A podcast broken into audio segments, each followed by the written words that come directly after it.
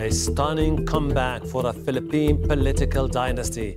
Ferdinand Marcos Jr. won the presidency more than 30 years after his father was pushed out from power.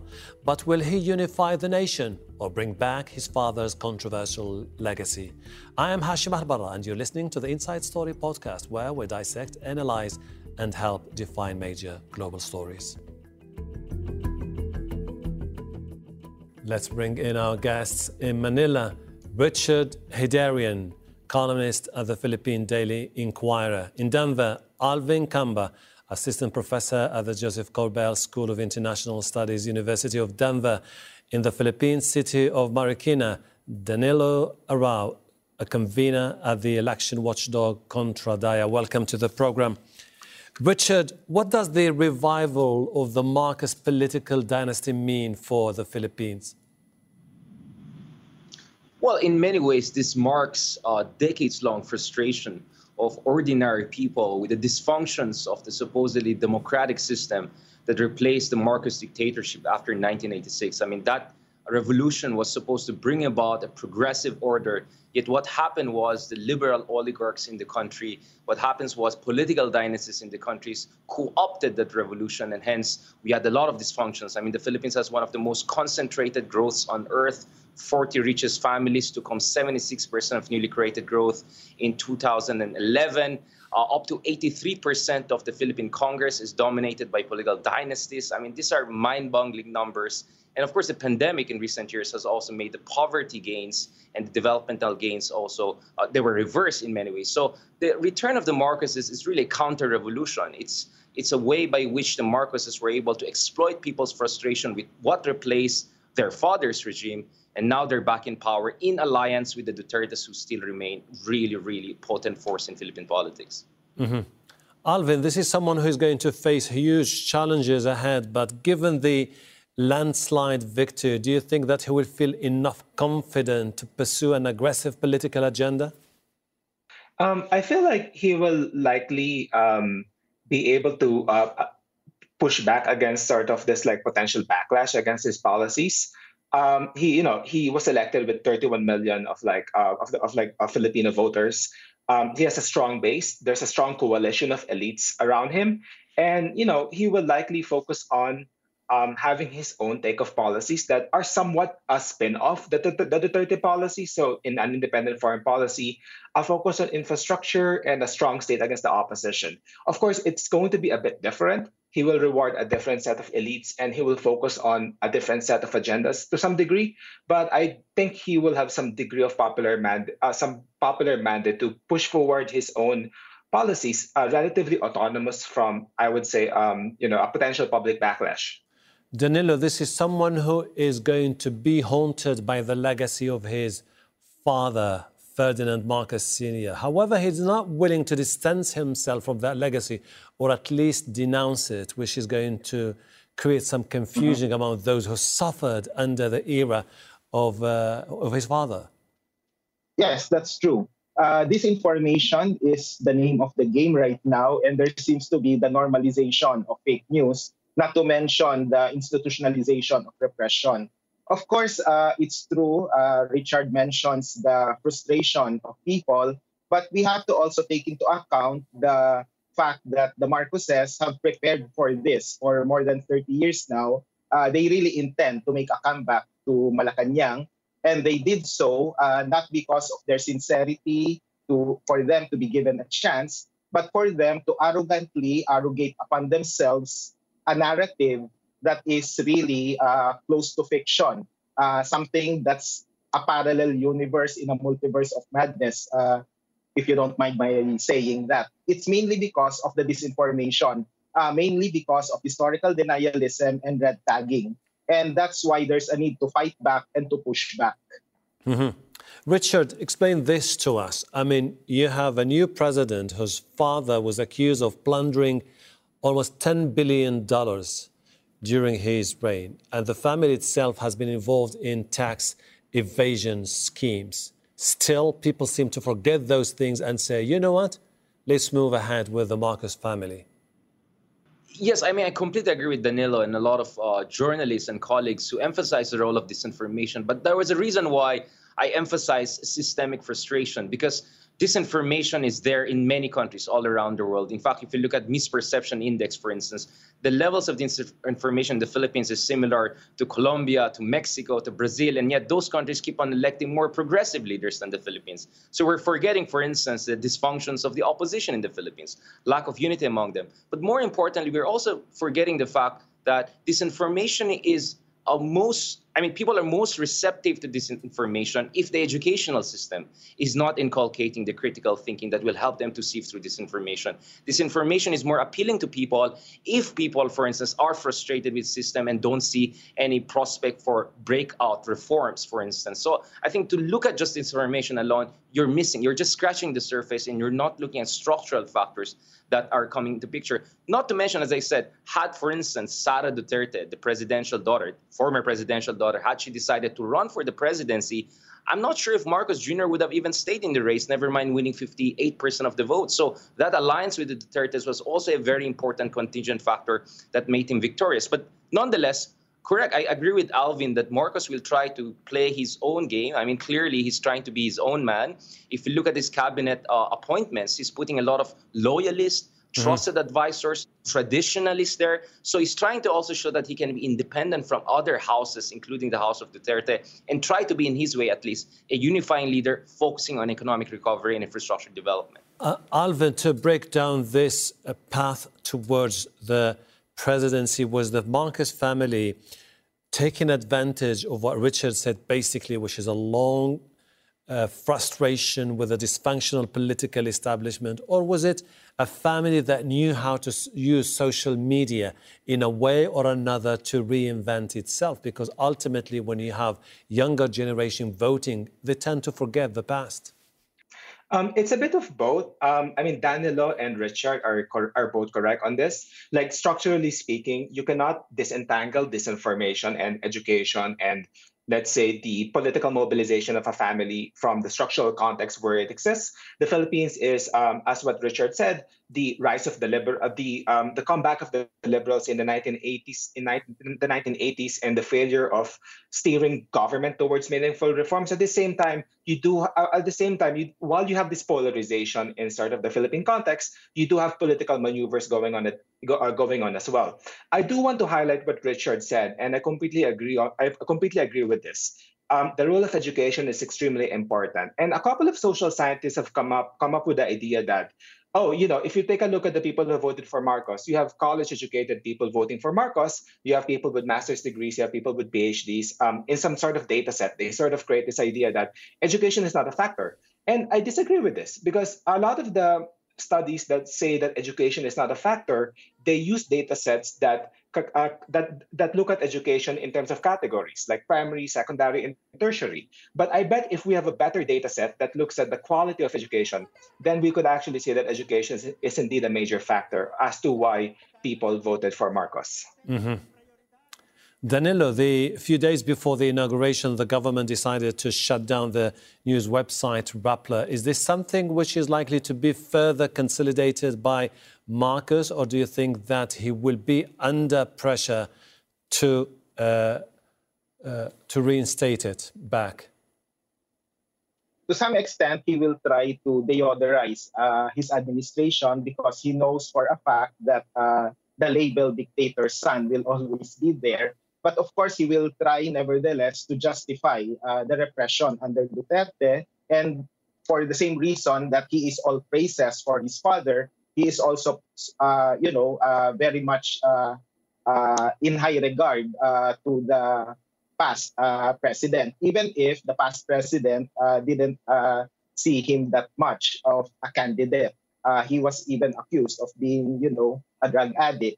But nevertheless, uh, these are very, very serious times for media. Uh, it's not just Rappler that's affected under the Duterte administration. Uh, just recently, our websites, uh, Bulatlat and Pinoy Weekly, two of the alternative uh, news media organizations, uh, were shut down uh, because of the blocking of our websites, apparently upon the orders of the powers that be. We were red tagged once more. So we would see that kind of continuity. So that's why the pushback uh, would have to happen uh, even within the ranks of media. Mm-hmm. That's the difference between the Marcos and Duterte administrations. In the past, the media were not harassed so much. But right now, uh, the red tagging has become so intense that even journalists mm-hmm. uh, who are critical of the administration, they are affected by red tagging. Richard, you mentioned earlier the alliance between the two powerful dynasties, the Duterte, uh, Sara Duterte, and uh, Marcos Jr., uh, which paved the way for Marcos to take over. In this case, uh, is he going to end up being politically beholden to Sara Duterte for the rest of his tenure? You know, I, I agree with uh, Danilo that, I mean, if you look at the Marcoses, they will try to deodorize, for instance, to make themselves look good internationally, right? I mean, look at his inauguration speech. It was mostly in English, very sophisticated prose. You had a lot of uh, high level dignitaries. So he wants to improve the world. And in the same way, that kind of strategy, I think, they'll also apply to the other rival or rivals or allies for that matter. I mean, on one hand, of course, the Marcoses will say we're allies for life. That's exactly what presidential sister, Imee Marcos, Senator Marcos said, we're going to be allies, allies for life with the Dutertes. They attended the inauguration of Sara Duterte in the South. They said, we'll take care of you. But at the same time, if you look at Marcos, in his first hours after he won the presidency uh, the other month, he didn't give Sara Duterte the cabinet position she was asking for, which was the Department of National Defense. Instead, Marcos chose to give it, for instance, to a former general, more traditionalist persons. He didn't give the Department of Foreign Affairs to loyalists. He gave it to traditionalists. Uh, so, and then in the Speaker of the House, for instance, everyone thought it's, he's going to give it, for instance, to former President Arroyo, one of the key allies during the campaign that brought the two houses together. He didn't give it to her. In fact, he supported his own cousin, Martin Romualdez, to take over the Speaker of the House. What does it say? It says that the Marcoses will try to do the bare minimum to avoid major divisions, fault lines, and fights with other houses. But at the same time, they'll try to consolidate their own hold on power and push their own agenda. And I think if ever Marcos pushes for constitutional change, that's where we're going to see a lot of divisions.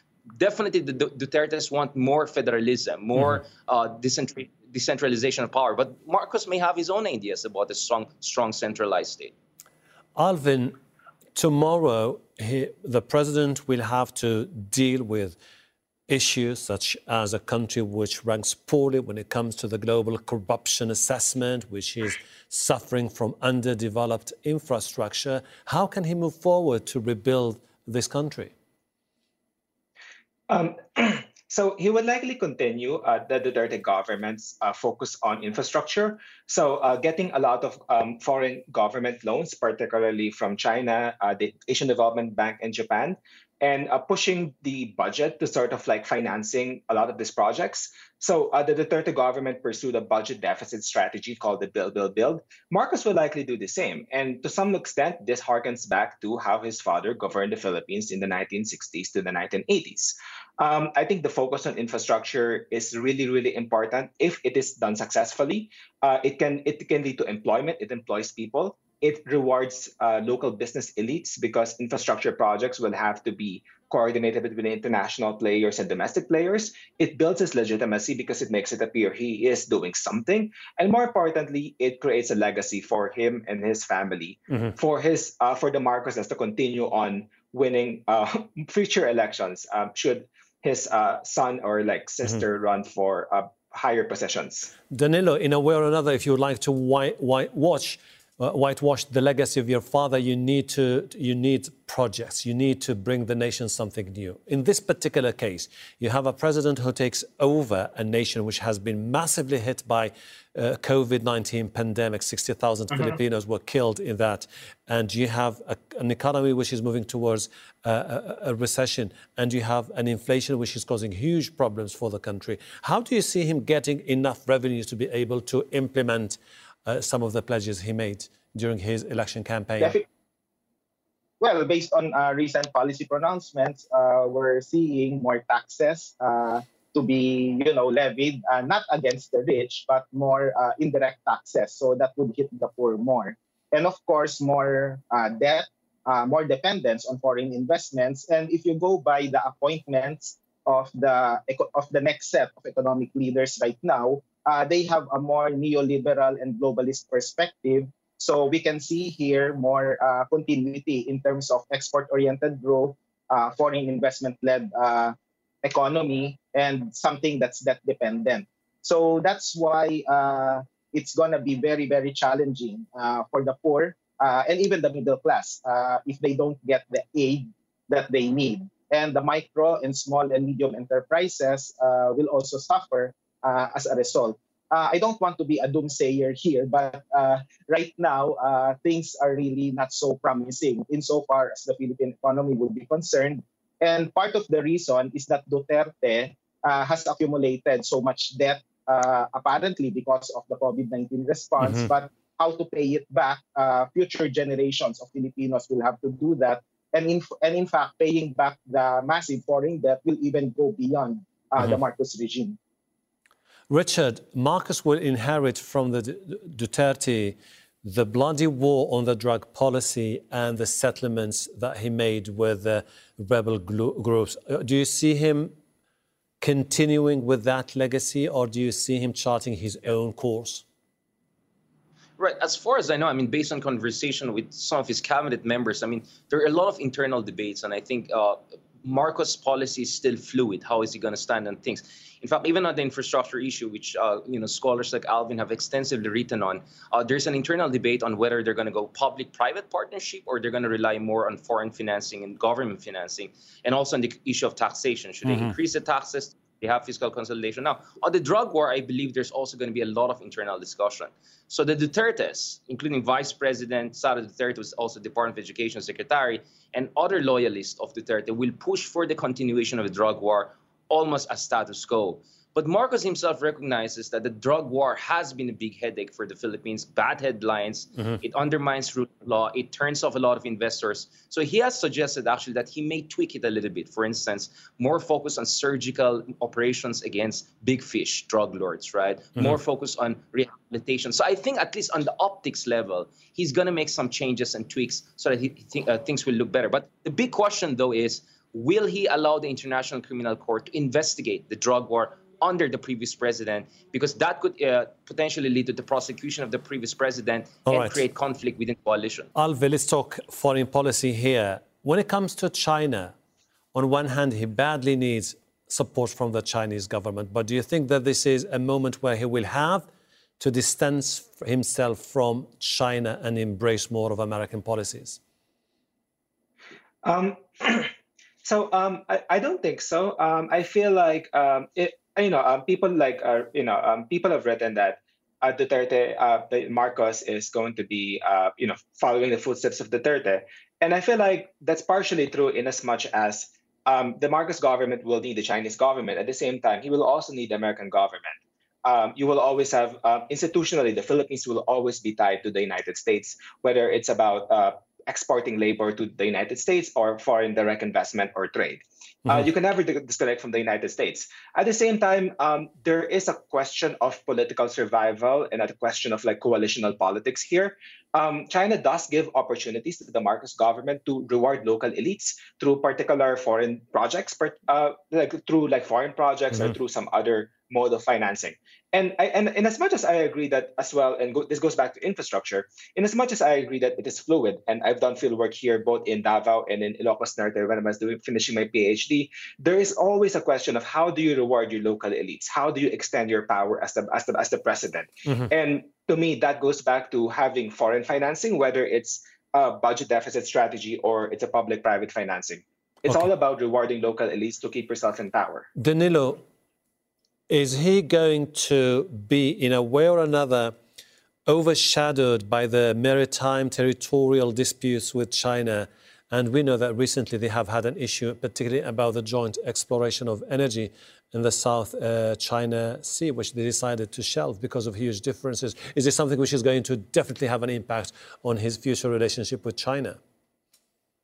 Yes, definitely. And uh, as uh, the two gentlemen mentioned, the uh, relationship with China uh, will still be there. Uh, it remains to be seen whether or not uh, Marcos will pursue an independent foreign policy and whether or not he would have the political will to do so. Uh, for the simple reason that it is for the rich and powerful's interest to maintain uh, close relations with China, given that you know investments coming from that particular country has come in several folds right now, and they've practically invested in various sectors. Uh, that's not to say that they are surpassing the presence of uh, U.S. transnational corporations in the country.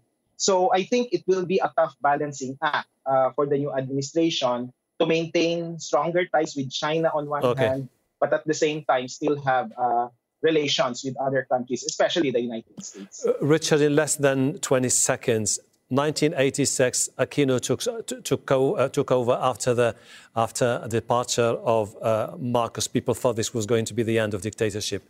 Now it's the return of the Marcos. How do you see the future of mm. Philippines? I think uh, if the opposition doesn't get its act together, if they don't learn the right lessons and do the proper postmortem, the most likely outcome for the Philippines is what political scientists call a hybrid regime. The Philippines could end up more like neighboring countries like Malaysia or faraway countries like Hungary and Turkey, whereby you have semi competitive elections, semi free media, but you know who's going to rule the country, which coalition will be in charge for the foreseeable future. Richard Heydarian, Alvin Camba, Danilo Arao, thank you very much indeed. I really appreciate your insight. That's it for the Inside Story podcast. This episode was produced by Mohammed Al Aishi, Laura Burden, Mali Michael Howard, Jimmy Getahun. Sudi Sound was Yasser Rahmani. The program was edited by Vishnu Shilla, Lin Win, and Jody Frias. Be sure to subscribe to the Inside Story podcast to catch every episode. Thank you for listening. We'll be back again on Monday. This week on The Take. We explore the water crisis people are facing in El Salvador, how some communities are dealing with it, and whether a new law can fix the problem. Listen to Al Jazeera's The Take wherever you get your podcasts.